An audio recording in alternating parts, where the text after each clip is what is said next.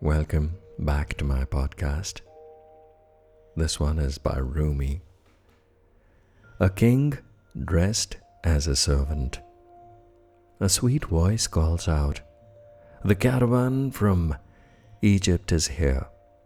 A hundred camels with amazing treasure. Midnight, a candle and someone quietly waking me. Your friend has come. I spring out of my body, put a ladder to the roof, and climb to see if it's true. Suddenly, there is a world within this world, ocean inside the water jar, a king sitting with me, dressed as a servant, a garden in the chest of the gardener. I see how love has thoughts, and these thoughts are circling a conversation with majesty. Let me keep opening this moment.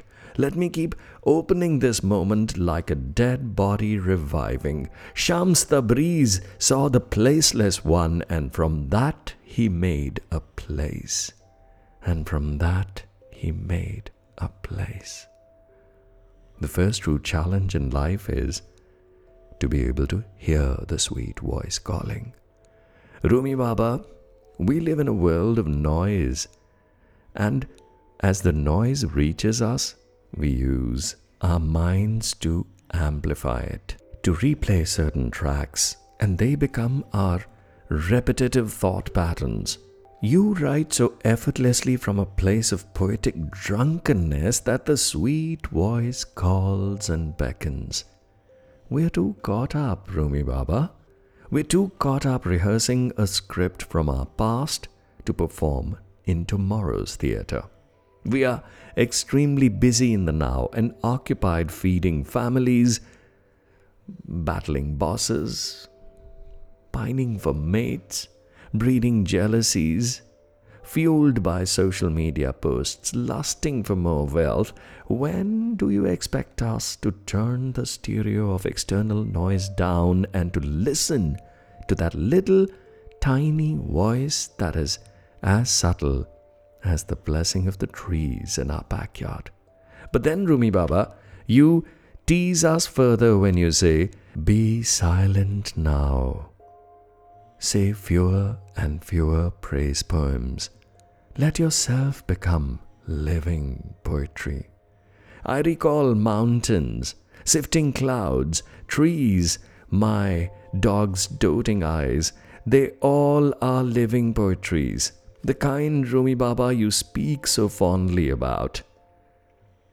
But I do remain in awe sometimes if a beetle doing its graceful, leisurely walk across a square foot of tile stops for a moment, taking its sweet time, living with the grace and beauty of the task at hand, a simple rhythmic walk towards the green grass I know, Rumi Baba, the keys are jingling, there's a turning of the doorknob, and the great silence is opening inside my chest. And that is exactly when I can hear the sweet voice call that the caravan from Egypt is here. Rumi Baba talks about 100 camels and the treasures on their backs. I ignore the metaphors and references to stories, they are irrelevant details. I don't care about the intellect's need to establish its victory and to be pompous and to tell me that it's got perfect understanding. This Rumi stuff is not for the mind at all, it is soul food. So I urge you should ignore the camels. Just follow the treasure. The key factor is the one waking Rumi Baba up with a candle. He's the one to focus on, the one who's a shadow in the night. You and I need the same friend. Attention, alertness 24 7 to keep us on our toes and to wake us up at the oddest hour. Because the caravan can arrive any time, bringing treasures of joy. Rumi says, I spring out of my body, put a ladder to the roof, and climb to see if it is true. This ladder is always there inside of us. leaning against the wall of alert remembering. Just dive in without the body and please climb up to see if the caravan is there. This climbing up is taking your vibrations to just a higher level, only a few notches higher. The moment this happens, Rumi says, you will be baffled, bewildered, ecstatic, and amazing things will reveal themselves. World within a world, ocean inside a water jar, a garden inside the gardener's chest. Oh God, light offers amazing clarity, awareness reveals the brilliance of God. Infinite creativity and awe and wonder, they fill you. Ecstasy takes over. Emptied and hollowed out of all these useless thought patterns, you and I will fall through the fabric of creation into immense beauty, indescribable and incomprehensible joy.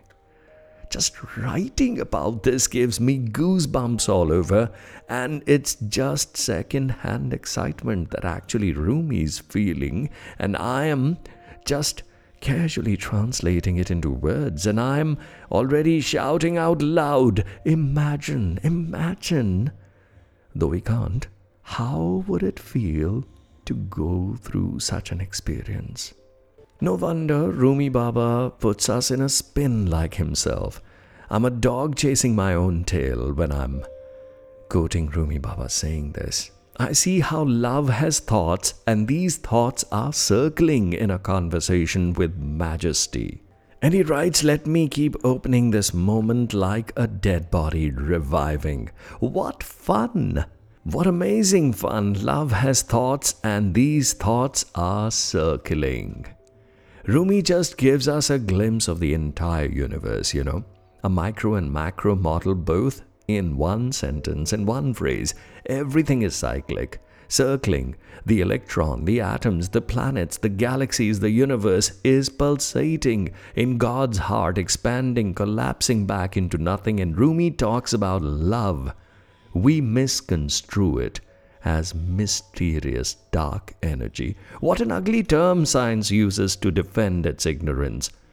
Though, on the contrary, it's all light, all luminosity. Rumi puts us in a whirl with his poem and collapses right into a surrender and right into Shams Tabrizi the perfect surrender when he says, Shams Tabriz saw the placeless one, and from that he made a place.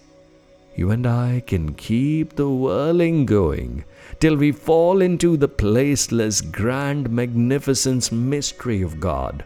Rumi calls it Shams. You and I can call it one another. You and I can call it one another. For all is one, and every king is dressed as a servant, every servant is dressed as a king. I hope you enjoyed listening.